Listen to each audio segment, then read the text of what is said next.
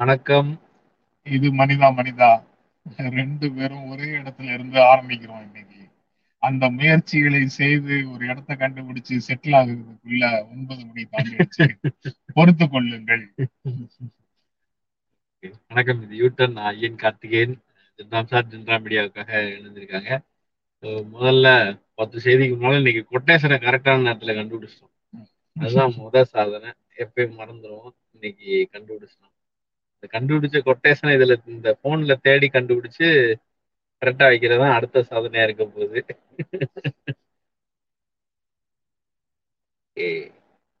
Quotation வந்து Henry Ford சொன்னதுன்னு நினைக்கிறேன்.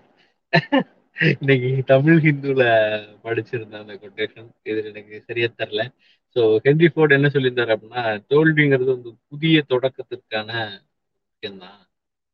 அந்த அதை வந்து நீங்க வந்து ப்ராப்பரா கையாள வேண்டியது இருக்கு அப்படின்ற மாதிரியான கொட்டேஷன் சொல்லியிருந்தாரு. தோல்வி என்பதற்கு பிறகு திரும்ப நீங்க வந்து ஒரு புதிய வாய்ப்பு இருக்கிறது. அந்த வாய்ப்பை நீங்கள் கவனமாக பயன்படுத்திக் கொள்ள வேண்டும் அப்படிங்கிறதா அந்த கொட்டேஷனாக இருந்தது. இது பல விஷயங்களுக்கு பொருந்தும். சார் ஒரு போட்டி கொட்டேஷன் வச்சிருக்காரு. போட்டி கொட்டேஷன் ரொம்ப ரொம்ப முக்கியமானது அப்படின்னு நினைக்கிறேன். Stop shrinking to fit places you have outgrown அப்படிங்கிறது அந்த கொட்டேஷன் அதாவது நீங்க இருக்கக்கூடிய இடத்தை விட உயரமாக நீங்க வளர்ந்ததற்கு பிறகும் நீங்க இருக்கிற இடத்துக்குள்ள ஃபிட் பண்ணிக்கணும் உங்களை அப்படிங்கிறதுக்காக உங்களை சுருக்கி கொள்ளாதீர்கள் அப்படிங்கிறது அந்த கொட்டேஷன் எழுதினவர் யாரு என்னன்னு பார்க்கல. இன்றைக்கு ஒரு செய்தி படிச்ச உடனே எனக்கு இந்த கொட்டேஷன் வந்தது. அதை குறிப்பாக எழுதி கொண்டு வந்துட்டேன். அது வந்து இந்த செய்திக்கு அதுக்கும் தொடர்பு இருக்கா சார்? விசிகா செய்திக்கும் அதுக்கும். விசிகா செய்திக்கும் அதுக்கும் அப்படின்னு பொருள் கொள்ளணும்னா நீங்க அப்படியும் பொருள் கொண்டு கொள்ளலாம். அல்லது சீஃப் ஜஸ்டிஸ் வந்து அழுது புலம்பாதீங்க. நீங்க வந்து உங்களுடைய ஐம்பது சதவீத இடஒதுக்கீடு கோரிக்கைக்காக போராடுங்கள்னு நான் உங்களுக்கு ஆதரவு தருகிறேன் தருகிறேன் அப்படின்னு பெண் வழக்கறிஞர்கள் நடுவுல நேற்று பேசியிருக்கிறாரு. அதனுடைய வீச்சுக்காகவும் இந்த விஷயங்கள் பொருந்தலாம். அதாவது நீங்க வர்றீங்க ஒரு இடத்துல வளர்றீங்க வளரும் போது அந்த இடத்துக்குன்னு ஒரு எல்லைகள் இருக்கு. சில எல்லைகள் இருக்கு. அந்த எல்லைகளை அச்சீவ் பண்ணதுக்கு பிறகு நீங்க வந்து இதற்கு மேல போனா இந்த இடத்துல இருக்கிறவங்களோட சேர்ந்து இருக்க முடியாதுங்கிறதுக்காக உங்களை சுருக்கி கொள்ளாதீர்கள். உங்களுடைய வளர்ச்சிக்கு தேவையான இடத்துக்கு நீங்க சிறகுகளை விரித்து பறந்து செல்லுங்கள் அப்படின்னு அந்த கொட்டேஷன் சொல்லுது. ஐம்பது சதவீத இடஒதுக்கீடு. ஐம்பது சதவீத இடஒதுக்கீடு தொடர்பானது. நீங்க எதே சொல்லணும்னா சொல்லிருக்கீங்க நான் பெரிய ஒரே பேருரை ஆயிடும். இல்ல அது ஏற்கனவே ஏற்கனவே சீஃப் ஜஸ்டிஸ் இத சொல்றதுக்கு முன்னாலேயே தமிழக அரசு முப்பதுல இருந்து நாற்பது ஆக்கணும்னு சொல்லிச்சு. அப்பவே இங்க இருக்கிற டிஎன்பிசி மாணவர்கள் எல்லாரும் ஆண் மாணவர்கள் எல்லாரும் அவ்வளவுதான் இனிமே எங்களுக்கு கிடைக்கவே கிடைக்காது. ஏற்கனவே பெண்கள் தான் அதிகம் இருக்காங்க அப்படின்னு பயங்கர வருத்தத்தை வந்து சொல்லிட்டு இருந்தாங்க. அந்த மாதிரியான ஒரு மிகப்பெரிய வருத்தத்தை வைத்துக்கிட்டு இருந்த நேரத்துல இன்னைக்கு சீஃப் ஜஸ்டிஸ் ஐம்பதுன்னு சொன்னதை கேட்டாங்கன்னா என்ன ஆவார்களோ தெரியல அப்படின்ற ஒரு சூழல் இருக்கு. இது இந்த மனநிலை வந்து ரொம்ப தப்பான மனநிலையாக இதுதான் வந்து ஒவ்வொரு முறையும் தங்களுக்கு கிடைத்த இடங்கள் இனி தங்களுக்கு அதே மாதிரி கிடைக்காது அப்படின்னு ஒரு நிலை வரும்போது தங்களுடைய அதிகாரத்தை இழக்கக்கூடியவர்கள் ஒவ்வொருவரும் பேசுகின்ற பேச்சாக இது மாறிப்போகுது. அது சாதி ரீதியான இடஒதுக்கீடாக இருக்கலாம் அல்லது பாலின ரீதியாக இடஒதுக்கீடா இருக்கலாம். தங்களுக்கு நேற்று வரை கிடைத்து கொண்டிருந்த விஷயத்துல கிடைப்பது அடுத்த நாள் நாள் நாளைக்கு கிடைக்காதுன்னு ஒன்றும் சொல்ல முடியாது. ஆனா ஆண் என்ற தனி மனிதனுக்கு அது கிடைக்குமோ கிடைக்காதோ அப்படிங்கிற ஒரு சிறு டவுட் வரும்போது அதுக்கான வாய்ப்பு குறையுது அப்படிங்கிற செய்தி மனசுக்குள்ள உரைக்கும் போது உடனடியாக அந்த ரிசர்வேஷனுக்கு எதிராக பேசுவது அப்படிங்கிற ஒரு மனநிலையை நம் சமூகத்துல பலர் வளர்த்துட்டு இருக்கிறாங்க. அது சரியான அணுகுமுறையாக இருக்காது அப்படிங்கிறது தான் மீண்டும் மீண்டும் சொல்லிட்டு இருக்கோம் கடந்த ஒரு மாத அவங்க வேறு ஒரு விஷயம் சொல்றாங்க. ஏற்கனவே முப்பது பர்சன்டேஜ் ரிசர்வேஷன் இருக்கும்போதே டிஎன்பிசில பெண்கள் தான் அதிகமான பர்சன்டேஜ் போறாங்க. நாங்க வந்து பல ஆண்டுகளாக இதற்காக ப்ரிப்பரேஷன்ல இருக்கோம். இப்ப நீங்க இன்னொரு பத்து பெர்சென்ட கூட்டினீங்கன்னா இன்னும் சின்கேஜ் விழுகும். அது எங்களுக்கு வந்து ஒரு பெரிய ஒரு டேமேஜ் கொடுக்க வேண்டியது ஒரு சூழல் இருக்கும். அதாவது அவங்க எதிர்பார்க்கறது முப்பதுன்னு சொல்றாங்க. இல்ல இப்ப நீங்க எக்ஸ்டெண்ட் பண்ண போற நாற்பதுன்னு சொல்றீங்க.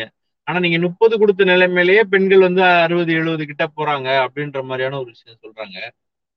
இத வந்து இப்ப நீங்க சொன்ன பார்வையில் மட்டும்தான் பார்க்கணுமா? இல்ல அவர்கள் பக்கம் இருக்க நியாயத்தை ஏதாவது கேள்விகள்ல எல்லாமே வந்து அரசுக்கு தேவையான இடங்களை பூர்த்தி செய்கிறார்கள் அப்படிங்கறதுல பார்த்தா அரசு வந்து எந்த எந்த வேறுபாடும் கிடையாது. அவங்களுக்கு நூறு இடம் வேணும்னா நூறு இடத்துக்கு ஆள் வந்துருது. சோ அரசு பார்வையில அது வந்து பிரச்சனை இல்லை.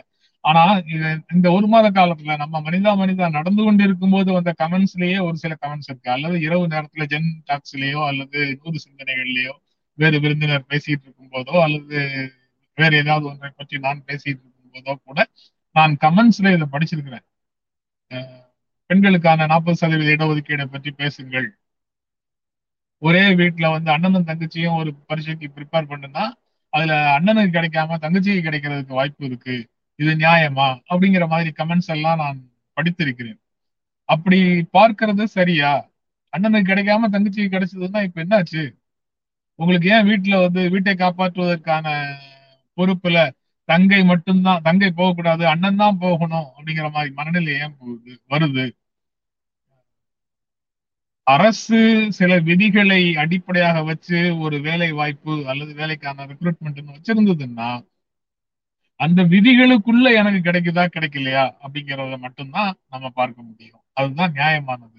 அது போதல அப்படிங்கும் போது அதுல குறைகள் இருக்குன்னு தெரிஞ்சதுன்னா நாம வந்து அந்த ரெக்ரூட்மெண்ட் முறையை மாற்றுவதற்கு அரசிடம் ஆஹ், கோரிக்கையை வச்சு காத்திருக்க வேண்டியதுதான். அந்த கோரிக்கை வந்து முன்னேறி போகக்கூடிய ஒரு சமூகத்தை பின்னிழுக்கக்கூடிய கோரிக்கையாக இருந்ததுன்னா அரசு அதை பரிசீலிக்காது. முன்னேற்றி கொண்டு போகக்கூடிய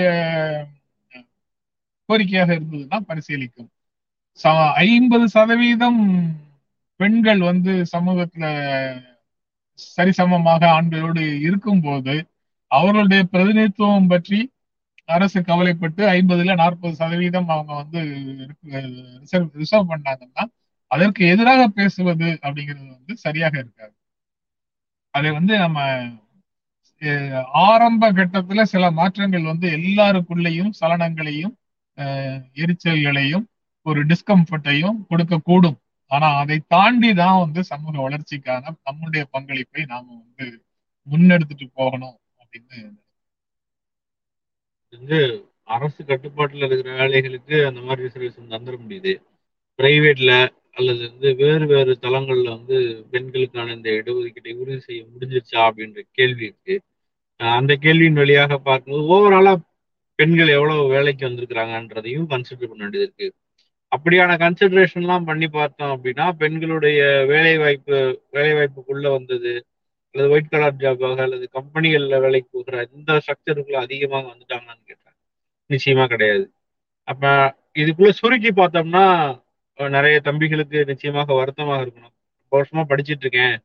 நான் இதை நம்பி இருக்கேன் இன்னைக்கு இன்னொரு பத்து பெர்சன்டேஜ் டேமேஜ்ங்கிறது எனக்கு இன்னும் பெரிய கஷ்டமா இருக்கும்னு சொல்வது வந்து தட்டையான ஆணாதிக்க மனோபாவத்தில் உள்ளவர்கள் பேசுவதுன்னு மட்டும் சொல்ல முடியாது. நிச்சயமாவே எனக்கு வேலை கிடைக்காதேன்ற வருத்தத்தில் பலர் பேசக்கூடும். ஏற்கனவே அவங்க அறுபது எழுபது வர்றாங்க இன்னமும் போகுதேன்ற கேள்வியில இருக்க நியாயத்தையும் புரிஞ்சுக்க முடியும். ஆனா சமூகம்ங்கிறது வந்து இந்த அரசு வேலைகளுக்குள்ள சுருங்கிறது இல்லை. ஓவராலா பெண்களுக்கான சுதந்திரம் என்னவாக இருக்கிறது? அவர்களுடைய வேலை வாய்ப்பு என்னவா சேர்த்து பார்க்க வேண்டியது இல்ல அந்த இடத்துல இன்னைக்கு இந்த செய்தியில இருக்கக்கூடிய chief justice of India Thiru M P Ramana justice M P Ramana பேசியிருக்க செய்தியில அது அவர் பேசும்போது ஒன்ன குறிப்பிடுறாரு. ஆயிரம் ஆண்டுகளாக நீங்க வந்து ஒடுக்குமுறைக்கு உட்பட்டது போதும். இனி நீங்க வந்து அழுது புலம்பாதீர்கள். ஐம்பது சதவீத இடஒதுக்கீடை கேட்டு போராடுங்கள். உங்களுக்கு நான் ஆதரவளிக்கிறேன் அப்படின்னு சொல்லி அவர் மத்தியில பேசும்போது அவர் சொல்றாரு. ஏன்னா இப்ப ஹைகோர்ட்ல வந்து பதினொன்றரை பர்சன்ட் தான் இருக்கீங்க. சுப்ரீம் கோர்ட்ல பன்னெண்டு பர்சன்ட் தான் இருக்கீங்க. அப்புறம் பதினேழு லட்சம் வக்கீல் வக்கீல்கள் இருக்காங்க வழக்கறிஞர்கள் இருக்காங்க. அதுல பதினஞ்சு பர்சன்ட் தான் பெண்களாக இருக்கிறீங்க. பார் எலெக்டட் பார் கவுன்சில்ல வந்து ஒரு பெண் உறுப்பினர் கூட கிடையாது அப்படின்னு சொல்லிட்டு மேடையில இருந்த பார் கவுன்சில் நிர்வாகிகளிடம் கேட்கிறாரு. ஏன் உங்க இதுல எலெக்டட் ரெப்ரஸன்டேட்டிவ்ஸ்ல ஒரு பெண் கூட இல்ல அப்படின்னு கேட்கிறாரு. இப்போ உங்களுக்கு விடை ஓரளவுக்கு புரிஞ்சிருக்கும். நம்ம இந்த அரசு துறை வேலைகள்லயே பாத்தீங்கன்னா உயர் பதவிகள்ல பெண்களுக்கான ரெப்ரசன்டேஷன் எவ்வளவு இருக்குன்னு எண்ணி பார்க்க வேண்டிய ஒரு தேவை இருக்கு. நம்ம வந்து எம்எல்ஏக்கள் எவ்வளவு பேர் இருக்காங்க மந்திரிகள்ல எவ்வளவு பேர் இருக்காங்கன்னு வரிசையா எம்பிக்கள்ல எவ்வளவு பேர் இருக்காங்க யூனியன் கவர்மெண்ட்ல இருக்கிற மினிஸ்டர்ல எவ்வளவு பேர் இருக்காங்கன்னு கேள்வி கேட்டே போலாம். ஒவ்வொரு துறையிலுமே பெண்களுக்கான ரெப்ரசன்டேஷன்ங்கிறது இருக்கு. ஆனா ஐம்பது அப்படின்ற இடத்துக்கு நகர்ந்துட்டா ஒருவேளை ஐம்பத்தி ஒன்னாக அது மாறக்கூடாதுன்னு ஒரு ரெஸ்ட்ரிக்ஷனோட இருந்தா ஒருவேளை நம்ம ஆளுங்க வந்து ஓகே ஹாப்பி அப்படின்ற இடத்துக்கு வந்துருவாங்களோ என்னமோ தெரியல. அவர் சொல்றாரு லா ஸ்கூல்ஸ்லயும் லா யூனிவர்சிட்டிஸ்லயும் பெண்கள் அதிகமாக இருக்கிறது வந்து ரொம்ப ரொம்ப மகிழ்ச்சி அளிக்குது. நீதி வழங்கும் முறையிலேயே பெண்கள் வந்து அதிகமாக இருக்கிறதுனால தரம் உயரும் அப்படின்னு சொல்றாரு. அதுக்கப்புறம் இது போன்ற விஷயங்களை நான் முன்னெடுக்கக்கூடிய இந்த சீர்திருத்தங்களை முன்னெடுக்கக்கூடிய காலி இடங்களை நிரப்பதற்கு நான் எடுக்கக்கூடிய அனைத்து முயற்சிகளுக்கும் முழு ஒத்துழைப்பு கொடுக்கின்ற கொலிஜியம் உறுப்பினர்கள் சக நீதிபதிகள் எல்லாருக்கும் நன்றி அப்படின்னு சொல்றாரு. ஏன்னா இப்ப மூணு நீதிபதிகளை அவங்க வந்து ஒரே நேரத்துல போட்டாங்க. பெண் பெண் நீதிபதிகளை சேர்த்து ஒன்பது நீதிபதிகள் சுப்ரீம் கோர்ட்டுக்கு போட்டாங்க. அதுல ஒருத்தர் வந்து ரெண்டாயிரத்தி இருபத்தி ஏழுல இருபத்தி ஏழுல முதல் பெண் சீஃப் ஜஸ்டிஸாக வருவதற்கான ஒரு வாய்ப்பு இருக்குது அப்படிங்கறது அவர் இங்க நேற்று மீண்டும் அதை வலியுறுத்தி சொல்றாரு. சார் எனக்கு நினைவு தெரிஞ்சு பெண் சீஃப் ஜஸ்டிஸ்னு யாரும் எனக்கு நினைவு தெரிஞ்சு இல்ல. இல்ல, இங்க நம்ம ஊர்ல ஸ்டேட்ல இருந்திருக்காங்க. ஸ்டேட்ல ஹைகோர்ட்ல இருந்திருக்காங்க. சுப்ரீம் கோர்ட்ல கிடையாது இல்லையா சுப்ரீம் கோர்ட்ல கிடையாது. நம்ம ஃபாத்திமா பிவி தான் முதல் உச்சநீதிமன்ற நீதிபதி. நீதிபதி. சீஃப் ஜஸ்டிஸாக இவங்க ரெண்டாயிரத்தி இருபத்தி ஏழுல நாகரத்னா ஜஸ்டிஸ் நாகரத்னா இருந்தால் அவங்க வந்து வருவாங்க. அதுபோக கடைசியாக அந்த இந்த செய்திக்குள்ள முடிக்க வேண்டிய கடைசி கடைசி வரியாக அதை சொல்லிடுறேன் அவர் பேசும்போது சொல்றாரு பெண் நீதிபதிகள் அரசமைப்பு சட்டத்தை உயர்த்தி பிடித்தால் அது மற்ற பெண்களுக்கும் வந்து ஒரு வழிகாட்டுதலாக இருக்கும். அப்படின்னு சொல்றாரு. அதாவது நீதிபதிகளுக்கும் வழக்கறிஞர்களுக்கும் மட்டும் இல்ல எல்லா துறைகள்ல வேலை செய்யக்கூடியவர்களுக்கும் ஆஹ். அது ஒரு இன்ஸ்பிரேஷனாக இருக்கும். ஆல் வாக்ஸ் ஆஃப் லைஃப்ல இருக்கக்கூடிய பெண்களுக்கு அது இன்ஸ்பிரேஷனா இருக்கும் அப்படின்னு சொல்றாரு. இன்னைக்கு இன்னொரு முக்கியமான நேத்து வந்து சமூக வலைதளத்துல இது கொஞ்சம் ஒரு முக்கியமான இடத்த பிடிச்சிச்சு. நான் அப்ப கூட அதை பெரிய கவனம் கொண்டு பார்க்கல. இன்னைக்கு காலைல செய்தியில இப்படி இருந்துச்சு. தமிழக காவல்துறையை எதிர்த்து போராட்டம் அறிவிச்சிருக்கு விசிகா. ஆனா அது அரசை எதிர்த்தல்ல அப்படின்ற வார்த்தையும் சேர்த்திருக்கு. எனக்கு எனக்கு இதை நான் எப்படி புரிஞ்சுக்கிறோம்னு தெரியல. அரசு வேறு காவல்துறை வேறுன்னு புரிஞ்சுக்கிறதா? அல்லது காவல்துறை வந்து அரச கட்டுப்பாட்டில் இல்லைன்னு புரிஞ்சுக்கிறதா? அஹ் இல்ல அரசை எதிர்க்க வேண்டாம்னு நினைக்கிறாங்களா? இந்த போராட்டம் காவல்துறை எதிர்த்து போராடினா இதற்கு காவல்துறை மட்டும் பொறுப்பு டிஜிபி மட்டும் பதில் சொன்னா போதும் அப்படின்னு புரிஞ்சுக்கணுமா? ஏன் இந்த ஸ்டாண்டு? கூட்டணியில் இருக்கிறதுனால கூட்டணி தர்மத்திற்காக இப்படி பேசுறாங்களா? இது எப்படி புரிஞ்சுக்கணும் இது சிக்கலான சிக்கலான என்ன? அரசு எந்திரம் அப்படிங்கிறது வந்து நம்மை போன்ற மனிதர்களால் ஆனது நம்ம சமூகத்துல இருந்து வந்த மனிதர்களால் ஆனது அது வந்து அரசு ஒரு கொள்கை நிலை எடுத்த உடனே அப்படியே கீழே வரைக்கும் இறங்கிறது அதனுடைய சாறு. அதனுடைய சாரம் வந்து கீழே இருக்கக்கூடிய அதிகாரிகள் வரைக்கும் இறங்கிறது.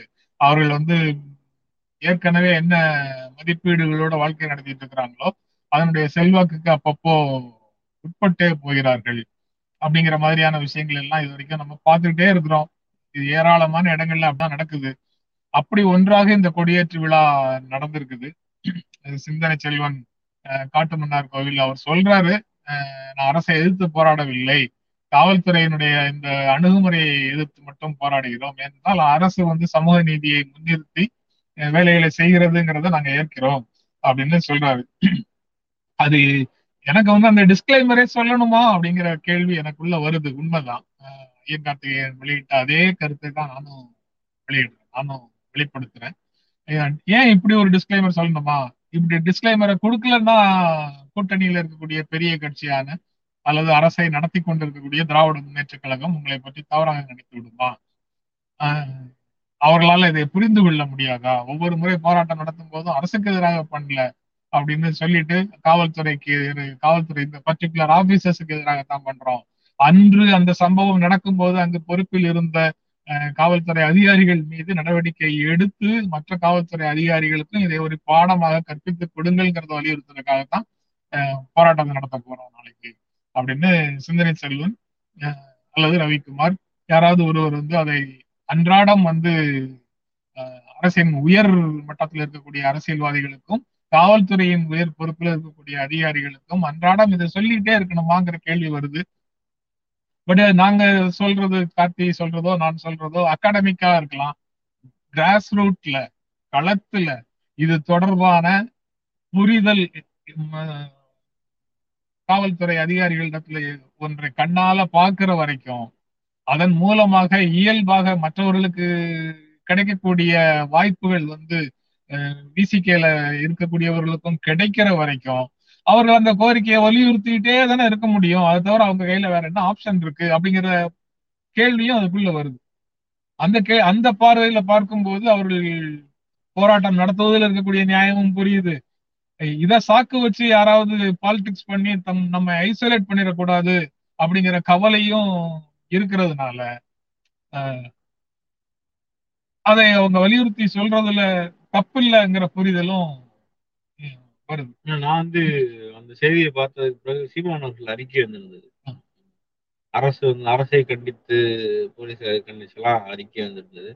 படிச்சுட்டு நான் வந்து மியூசிக் ஒரு வன்னியரசு இன்னைக்கு என்ன பிரச்சனைன்னு சொல்லி கேட்டேன். அதை பத்தி செய்தி போடுறதுக்காக கேட்டேன். அவரு சொன்னாரு கல் எறிந்தது பா பாமகவினர். அப்ப அதுல வந்து பாமகவை கண்டிச்சு எழுதியிருக்கிறாரா அப்படின்னு ஒரு கேள்வியும் முன் வச்சாரு. அப்போ இ- செய்திகள்லயும் பாத்தீங்கன்னா அந்த அதுல இருந்து நகர்ந்து போயிருச்சு. பாமகவினர்னு சொல்றாரு. அது சரியா தப்பான்னு எனக்கு தெரியல. அந்த அந்த கல்லெறிந்தவர்கள் யாருன்ற கேள்வியவே மொத்தமா நகர்ந்து போனதையும் கவனிக்க முடிஞ்சது. ஆஹ் இது ஒரு மாதிரி ஒரு ஒரு ஒரு ஒரு அந்த பொலிட்டிக்கல் கலர் மட்டுமே இருக்கு. அதில் உண்மையாகவே கொடியேற்றப்பட கூடாதுன்னு சொன்னதற்கு பின்னால் அந்த சாதிய உணர்வை பற்றிய பேச்சுக்களை தாண்டி இது மாதிரியான வேற வேற ஆங்கிள்ஸ் எடுக்கிறதுலயே இது ரொம்ப கவனமா இருக்கு. சமூகத்துடைய அந்த வளர்ச்சி ஜாதிய கோட்பாட்டிலிருந்து வெளியே வந்து ஒரு ஒரு கட்சி கொடி நடுவதில் கூட பொறுத்து கொள்ள முடியாத அந்த தனத்தை பற்றிய பேச்சுகள் எல்லாம் தாண்டிய ஒரு பேச்சாகவே போயிட்டு இருக்குது. ஒவ்வொரு ஒவ்வொரு ஊர்லயும் எத்தனையோ கொடிகள் பறக்குது. அதுல ஒன்றாக வீசிக்க கொடியை நாங்க அந்த ஊர்ல ஏற்றி வைக்கிறதுல என்ன பிரச்சனை? இருந்திடலாம். நாட்டில் பல வண்ணக்கொடி எத்தனையோ கட்சிகளின் எண்ணப்படிங்கிற பாட்டு கோட் பண்ற மாதிரி அவர் அந்த வார்த்தையை சொல்றாரு. சொல்லும் போது அது ரொம்ப உறுத்தலாகத்தான் இருக்குது. இ- இப்- இப்படி நாம வந்து கவலைப்பட வேண்டியது அவர்களுக்கு அந்த உரிமையை ஊர்களில் கிடை ஊர்களில் கொடுக்க மாட்டேங்கிறாங்களேங்கிறத பற்றி கவலைப்படுவதற்கு பதிலாக போராட்டம் நடத்துறாங்க. அரசுக்கு எதிரானது இல்லையா? ஆனா காவல்துறைக்கு எதிரானதான் அப்படின்னு அதை நக்கலாகவோ கிண்டலாகவோ அதை சிறுமைப்படுத்தும் விதத்திலேயோ பார்த்து இதை வேறொரு திசைக்கு மாற்றி அனுப்புவது வந்து சரியானதாக இருக்காது. அதோடய முடிஞ்சு போயிடும் இது வந்து அந்த கேள்விகள் அந்த அரசியல் பின்புலத்தில் வருகிற பல்வேறு கேள்விகள்ல ஒவ்வொரு முறையும் விசிகாக்கு மட்டும் இது நடந்துகிட்டே இருக்கு. விசிகா வந்து ஆஹ், நீ ஏன் இதை அட்ஜஸ்ட் பண்ணிட்டு போன? அந்த கேள்விகள்லயே அவங்கள முடிச்சிடுறாங்களோ அப்படின்னு ஒரு உணர்வு. நமக்குமே அந்த கேள்வி இயல்பான கேள்வியாக வரக்கூடியதுங்கிறது இயல்புதான். ஆனா அதுக்கு பின்னால இருக்கிற அந்த சாதிய மனநிலையை சாதிய கோட்பாடை சாதிய அடக்குமுறைகளை பற்றிய பேச்சுக்களே அப்படியே முடிஞ்சு போயிருது அவர் ஒரு ஒரு அமைச்சரை போய் பாக்குறாரு அமைச்சரை போய் பார்க்கும்போது அவருக்கு நாற்காலி தரலைன்னு ஒரு பிரச்சனை வருது. நாற்காலி தராத அமைச்சருக்கு என்ன அஜெண்டான்னு கூட யாரும் கேட்கல. ஏன் அப்படி போய் கையை கட்டி நின்ன நீ? அப்படின்ற கேள்வியை தான் திரும்பவும் மீது வைக்கிறாங்க. அதில் இருக்கிற அந்த சிக்கல் இருந்து தொடர்ந்துகிட்டே இருக்குன்னு நினைக்கிறேன். அந்த மாதிரி சிக்கலை ஹைலைட் பண்றாங்க. அது ஒரு சிக்கலா? இல்ல ஒரு இடத்துக்குள்ள இருக்கக்கூடிய சில நெருக்கடிகள் காரணமாக அல்லது இண்டிவிஜுவலாக ஒரு மனிதனுக்கு இருக்கக்கூடிய கம்ஃபர்ட் லெவல் காரணமாக யார் எங்க உட்கார்றதுங்கிறத நம்ம கடந்தும் போகலாம். ஒரு மேட்டராக இல்லாம கடந்தும் போகலாம். ஆனா சமூகத்துல படிநிலை இருக்கிறதுனால அந்த படிநிலை இங்கெல்லாம் எதிரொலிக்குதோங்கிற சந்தேகத்தோட எல்லா விஷயங்களையும் பார்க்கிறது ஒரு ஆய்வு மனநிலை அகாடமிக் டிஸ்கஷனுக்கு அவசியமானது அப்படிங்கிற விதத்துல அதை புறந்தள்ளவும் முடியாது. ரெண்டும் ரெண்டுக்கும் இடையில நம்ம ஒரு பேலன்ஸ் கேளுங்க. கேக்குறத அந்த அமைச்சர் எப்படி இப்படி பண்ணலாம் அப்படின்னு கேட்டா அது அவர் மேல இருக்க அக்கறை. நீ ஏன் போய் அப்படி கையை கட்டி உட்காந்துன்னா இல்ல இல்ல இவருக்கு ஏன் போய் கையை கட்டிட்டு உட்கார்ந்து இருக்கிறீங்க அந்த மாதிரி இடங்களுக்கு ஏன் போறீங்கன்னு கேட்கறதே கூட அங்க சமநிலை ஒன்று பேணப்பட வேண்டும்ங்கிற கோரிக்கையின் அடிப்படையிலும் வரலாம். இன்னொன்று வந்து என்கிட்ட உட்காந்துருக்கீல அங்க உட்கார்ந்து இருக்கிற ஆளு என்கிட்ட உட்கார முடியாதா? அப்படிங்கிற டோன்லயும் கேட்கலாம். அதாவது ஒரே மாதிரி டோன்ல தெரியக்கூடிய விஷயங்கள் எல்லாமே ஒரே பொருளில் வருபவை அல்லங்கிறதையும் நம்ம வந்து பகுத்து பார்க்க வேண்டியது இருக்குது அப்படின்னு தோணுது. அடுத்து வந்து யாரோட பிரியமானவர் பற்றி ஒரு செய்தி வந்திருக்கு. இப்படி. ஜிஎஸ்டி சீர்திருத்த கமிட்டியில. கமிட்டில வந்து பிடிஆர் சேர்த்துருக்காங்க. இப்ப இங்க எல்லாரும் பிடிஆர் சீர்திருத்தப்படுத்துங்க அப்படின்னு சொல்லி வகுப்படுத்திட்டு இருக்கிற நேரத்துல இப்படி சீர்திருத்த கமிட்டில கொடுத்திருக்காங்க. அதுவும் அவர் தொடர்ந்து மீட்டிங்க்கு எல்லாம் போகாத நபருக்கு ஏன் இந்த மாதிரி பொறுப்பு கொடுக்குறாங்க? அப்படின்னு அப்படின்னு யாரும் இங்க கேட்க மாட்டாங்க போல இருக்கு. அவரை மட்டும் தான் கேட்டுட்டே இருந்தாங்க. ஆக ஒட்டையாக சில விஷயங்களை இணைச்சு பேசுறவங்க வந்து உடனே அறிக்கை கொடுப்பாங்கல்ல? அந்த மாதிரி அறிக்கைகள்ல ஒன்றாக ஒரு டெபினேஷன் கூட வரலாம். ஜிஎஸ்டி கவுன்சில் கூட்ட கூட்டத்துக்கு போகலன்னா சீர்திருத்த கமிட்டில இடம் கொடுப்பாங்க. அப்படின்னு ஒரு அப்படின்னு ஒரு ஃபார்முலா கூட போட்டாலும் போடுவாங்க போல வேற லெவல்ல இருக்கு. மொத்தத்துல பிடிஆருக்கு வந்து ஜிஎஸ்டி சீர்திருத்தம் பணி வந்து கூடிக்கிட்டே போகுது அப்படின்னு தோணுது. இது இந்த கமிட்டிங்கிற விஷயம் வந்து மாநிலத்துல இருக்க ஒரு எட்டு அமைச்சர்களை சேர்த்துட்டு இயங்குற மாதிரியான ஒரு கமிட்டியா இருக்கு. பல மாநிலங்கள்ல சேர்ந்த பல மாநிலங்களை சேர்ந்த பினான்ஸ் மினிஸ்டர் ஏற்பாடாக இருக்கிறது அந்த ஏற்பாடு வந்து நல்ல. அ- அந்த ஏற்பாடு வந்து ஒரு சிறந்த ஒரு திட்டமாக இருக்குமா? அல்லது வந்து ஒன்றிய அரசின் முடிவை ஆமோதிக்கிற கூட்டமாக முடியுமான்றதுக்கு இடையில இவருடைய ஆலோசனைகளை எடுத்துக்கொள்ள போகிறார்கள். நம்ம வந்து ஆயிரம் சொன்னாலும் அந்த பிரச்சனைகளை வந்து ஹேண்டில் பண்ற இடத்துல வந்து இருக்க போகிற ஒரு நபராக மாறுகிறார். அவரோட பெர்ஃபார்மன்ஸ் அங்க என்னவாக இருக்கிறது? என்ன மாதிரியான கருத்தை முன்வைக்க போகிறார் போன்ற கேள்விகள் இருந்துகிட்டே இருக்கு. பார்க்கலாம். செய்திகள் செய்திகள் அவ்வளவுதான். கமெண்ட்ஸை வந்து பார்க்க முயற்சிக்கிறோம். என்ன ஐயா சமூகம் எங்கே கிளம்பி விட்டது பயணம் சிறக்க வாழ்த்துக்கள். எங்கேயும் போகல மீதின் பாவா நான் சென்னையிலிருந்து ஊருக்கு போகிறேன். திருநெல்வேலி வரைக்கும் போகிறேன். வழியில ஐயன் கார்த்திகேயனோடு சேர்ந்து இன்றைய நிகழ்ச்சியை முடிச்சிட்டு போலாம்னு இங்க தங்கி அப்புறம் கோமதி வந்து ஃபைனலி பிடிஆருக்கு ஒரு நல்ல பதவி கிடைச்சிருச்சு அப்படின்னு. அவர் ஏற்கனவே இருக்கிறதே நல்ல பதவி தான். அவர் தமிழ்நாட்டினுடைய நிதியமைச்சருங்கிறது தான் நல்ல பதவி ஜிஎஸ்டி சீர்திருத்தம் கமிட்டியில இது இடம்பெறுவது நல்ல பதவியா நல்ல பதவியாக இருக்கக்கூடும் ஆனா என்னன்னா அது வந்து பெரும்பாலான இல்ல இல்ல இல்ல இல்ல சாரி சார் கோமதி அப்படி சொல்லல. ஃபைனலி நியூஸ் அபவுட் பிடிஆர்னு போட்டிருக்காங்க. நமக்கு சரியா கண்ணு தெரியாம தப்பா. ஆண்களுக்கு ஐம்பது சதவீதம் பெண்களுக்கு ஐம்பது சதவீதம் அப்படின்ற திட்டத்தை சொல்றாரு அஜித் குமார். சார் ஆக்சுவலா அதுதான். அதை நம்ம அப்ப பேசினதான் ஒருவேளை ஐம்பது ஐம்பதுன்னு கொடுத்துட்டாங்கன்னா கூட பெரிய யோசனைகள் வராதுன்னு நினைக்கிறேன். ஐம்பதுக்கு மேல போகுதுன்றப்பதான் பதட்டமாயிடுறாங்க மக்கள். ஓகே. இன்று பத்து செய்திகள் இல்லையா? ஆஹா அதை மறந்துட்டோமா நாங்க? என்னன்னா மறந்தோம்னு பார்த்தா இதை மறந்துட்டோமா? இருங்க ஐயா. Scroll போகுதா போகலையா? போடலையா? ஸ்கிரால் இப்பதான் போடுறோம். மறந்துட்டோம். நாங்க ரெண்டு பேரும் கார்ல இருக்கிறனால இன்னைக்கு அவசர செய்தியாக போய்கிட்டு இருக்கு. பத்து செய்தியை நாங்க பார்த்து வாசிச்சிடுறோம். ஒரே நாளில் இருபத்தி நாலு நாலு புள்ளி எட்டு அஞ்சு லட்சம் பேருக்கு ஊசி தடுப்பூசி போட்டிருக்காங்க தமிழ்நாட்டில். ஸோ வாரத்துல ஒரு நாள் இந்த ஸ்பெஷல் கேம்ப் மூலமாக பண்றாங்க. அது ஒவ்வொரு வாரமும் போன வாரம் கொஞ்சம் கம்மியாக இருந்துச்சு. ஆனால் இப்போ டார்கெட்டெல்லாம் தாண்டி நிறைய ஊசி போட்டிருக்காங்க அப்படின்ற செய்தி பார்த்தோம். இதை விட மிக முக்கியமான செய்தி இன்னைக்கு நாங்களும் கூட ஸ்கிரால்லையோ அல்லது விவாதத்திலயோ வைக்காத செய்தி ஒன்று இருக்கு. அது என்னன்னா இன்று பந்த் அதை எந்த பத்திரிகையும் பெருசா போட்ட மாதிரி பார்க்கல அஞ்சாவது பக்கத்துல ஒரு செய்தி பார்த்தேன் ஒரு ஆங்கில பத்திரிகையில. அது என்ன போட்டிருந்துச்சுன்னா அந்த மந்த்துக்கு எதிராக ஆளுங்கட்சியை சார்ந்த ஒரு நபர் வந்து ஒரு கமெண்ட் கொடுத்துருக்காரு. அதுக்கு சின்ன ஒரு புத்தி கொடுத்துருக்காங்க. அந்த பந்த் எதனால நடக்குது? பாரத் பந்த் அப்படின்னு இந்தியா முழுக்க நடக்கிறது அப்படின்ற விஷயத்தையோ விவசாயிகள் அதை சக்சஸ்ஃபுல்லா பஞ்சாப்ல நடத்திக்கிட்டு இருக்காங்கன்ற விஷயத்தையோ பெரிய அளவுல யாரும் ஹைலைட் பண்ணல. அது செய்தி பேசுபொருளாகவே போகல. இன்னைக்கு செய்தி அலசல்ல அதை வந்து மனிதா ஹைலைட் பண்ணி சொல்லணும்னு நினைச்சேன். அந்த அந்த டிசைனை வந்து நான் தப்பா நம்பர் கொடுத்துட்டேன். அதனால அதை காண அதை தான் அப்ப தேடிக்கிட்டு இருந்தேன்.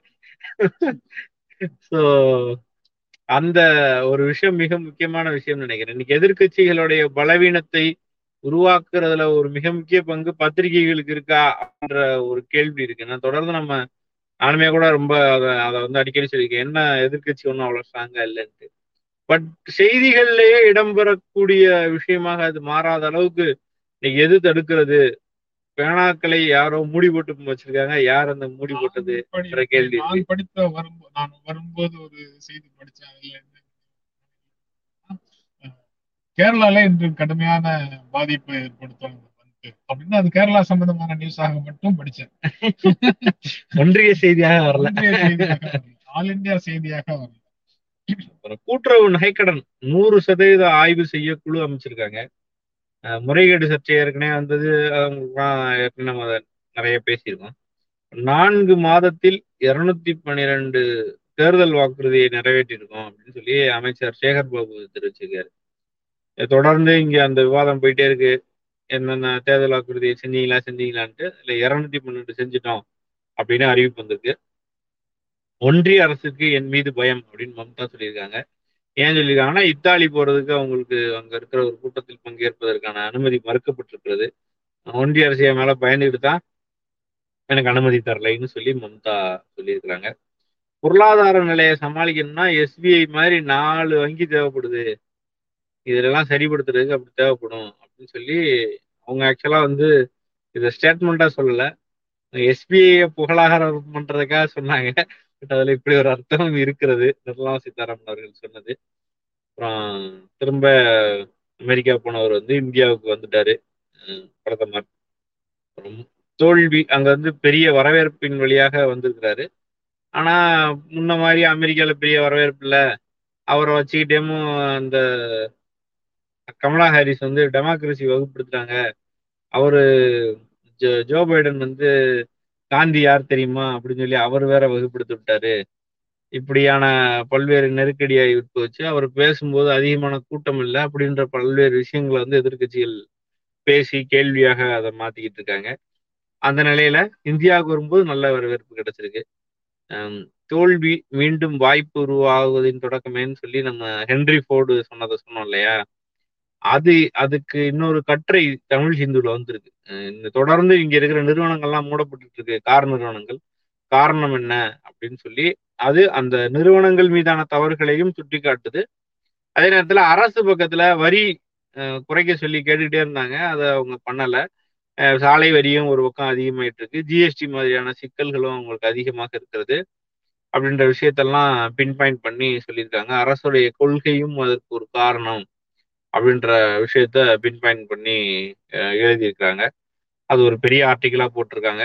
வாய்ப்பு இருப்பவர்கள் படிங்க. அதுல தொழிலாளர்கள் எவ்வளவு பேர் பாதிக்கப்படுறாங்க உள்ளிட்ட கேள்விகளே அது எழுப்புது.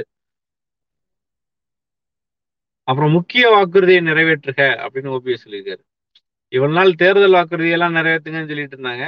இப்போ இருநூத்தி பன்னெண்டு நிறைவேற்றிட்டோம்னு சொல்லவும் முக்கியமான வாக்குறுதியெல்லாம் நிறைவேற்றுங்க அப்படின்னு சொல்லி மாற்றி பேச ஆரம்பிச்சிருக்காங்க. ஓகே ஒரு மாற்றம் பிறந்திருக்கிறது. அப்புறம் மாவோயிஸ்ட் மா மாவட்டங்கள் பாதிக்கு மேல் குறைஞ்சிருச்சு அப்படின்னு சொல்லி அமித்ஷா சொல்றாரு. இது வந்து ஹிந்து பேப்பர்ல முதல் பக்கத்தில் இருக்கிற ஒரு செய்தியாக பார்க்க முடிஞ்சது. நான் இதையுமே கூட விவாதிக்கணும்னு நினைச்சிருந்தேன். மாவோயிஸ்டுகள் வந்து குறையிறாங்க. மாவோயிஸ்ட் மாவட்டங்கள் குறையுது அப்படின்றது வந்து இன்டர்னல் செக்யூரிட்டி நல்லது அப்படின்னு சொல்லப்படுகிறது. அது வந்து இந்த மாதிரியான வன்முறையாளர்கள் குறையிறாங்க அப்படின்ற மகிழ்ச்சிங்கிறது ஒரு பக்கம். இன்னொரு பக்கம் ஏன் அவங்க வன்முறையில வன்முறையாளர்களாக மாறினாங்க? அவங்க யாருன்ற ஒரு மிக முக்கியமான கேள்விக்குள்ளேயும் போக வேண்டியது இருக்கு. அது என்ன அப்படின்னா அவர்கள் எல்லாம் பெரும்பகுதி அந்த பழங்குடி அஹ், மக்களாக இருப்பவர்கள்.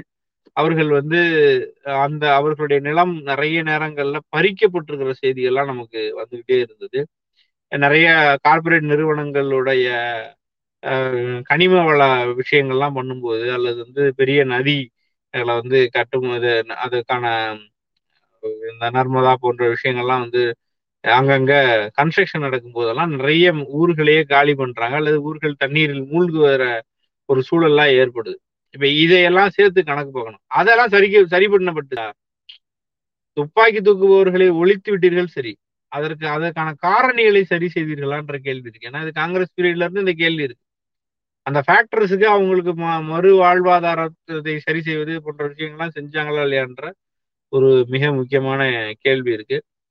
அப்புறம் கொலைக்கு சிறார்களை பயன்படுத்துவது இரண்டு மடங்காக அதிகரிக்கிறது அப்படின்ற ஒரு செய்தி இருக்கு. இதையும் விவாதத்துக்கு எடுக்க நினைச்சோம். இன்னைக்கு அவசர கதியில அதையும் விட்டுட்டோம். ஆனா ஐந்து ஆண்டுகள்ல பாத்தீங்கன்னா இரு மடங்கா இருக்கு இது தமிழ்நாட்டுலதான் அந்த இருமடங்கானது. அப்ப தமிழ்நாட்டுல சிறார் குற்றவாளிகள் அதிகமா இருக்காங்க. கொலை குற்றத்துல அவங்க அதிகமாக சிக்கி இருக்கிறார்கள்ன்றது மிக கவலைக்குரிய விஷயம்.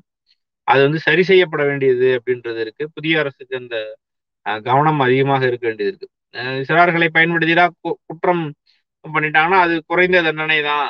அப்ப வேற ஒரு பெரியவருக்கு செய்ய வேண்டிய வேலையை பழி வாங்குற வேலைக்கு சிறார்களை பயன்படுத்தி கொள்ளுகிற மிக மோசமான பழக்கம் வந்துட்டு இருக்கு. அது வந்து நேஷனல் கிரைம் பியூரோ தான் அந்த ரிப்போர்ட்டையும் கொடுத்துருக்காங்க. அஞ்சு வருஷத்துல இரு மடங்காக அவர்களுடைய குற்றம் செய்கிற அவர்களுடைய அளவு கூடுதுன்றது மிக முக்கியமான செய்தி. கவனத்தில் கொள்ள வேண்டிய ஒரு செய்தியாகவும் இருக்கு. கொரோனா காலம் வேற. இதெல்லாம் மிக முக்கியமான செய்தியாக இருக்கிறது. ஆயிரத்தி அறுநூத்தி தொண்ணூத்தி நாலு பேருக்கு வந்து புதுசா கொரோனா வந்திருக்கு. இதுதான் இன்றைய பத்து செய்தி. சாரி நினைவுபடுத்தினதுக்கு நன்றி. லேட்டா தான் அதை நாங்க சொல்லியிருக்கிறோம். அப்புறம் இந்த இது எப்படி இருந்தது? டெக்னிக்கலா எப்படி இருந்ததுன்னு திரும்ப பார்க்கும்போது நாங்களும் ஆய்வு பண்றோம். நீங்க உடனடி ரிப்போர்ட்டாக நீங்க என்ன சொல்றீங்க? இந்த அரேஞ்ச்மெண்ட்ஸ்ல வந்து உங்களுக்கு என்ன டிஃபிகல்டிஸ் இருக்கு? உங்களுக்கு டிஃபிகல்ட்டி இருக்கோல்ல எனக்கு ரொம்ப டிஃபிகல்ட்டியா இருக்கு எதை தட்டாலும் வேற ஒண்ணும் ஓப்பன் ஆயிடுது சரிங்க சார். ரொம்ப நன்றி சார். ஓகே பார்க்கலாம். முடிச்சுக்கலாம் மக்களே. நன்றி. பார்த்துட்டு இருக்கிற நண்பர்கள் அனைவருக்கும் இனி பார்க்க இருக்கும் நண்பர்கள் அனைவருக்கும் எங்கள் அன்பும் நன்றியும்.